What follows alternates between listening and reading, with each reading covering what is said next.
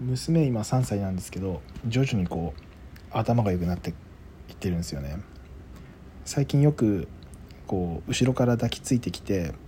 まあ、ちょうど僕の立ってるとですね僕のお尻ぐらいのところに顔が来るんですけど後ろからこう抱きついてきて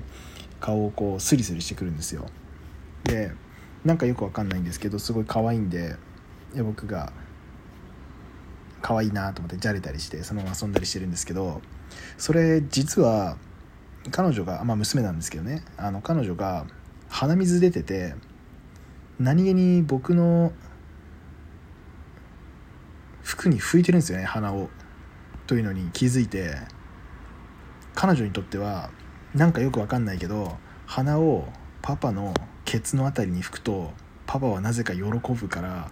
これ使えると思ってむっちゃやってるっていうスーパーライフハックをしているっていう話でした。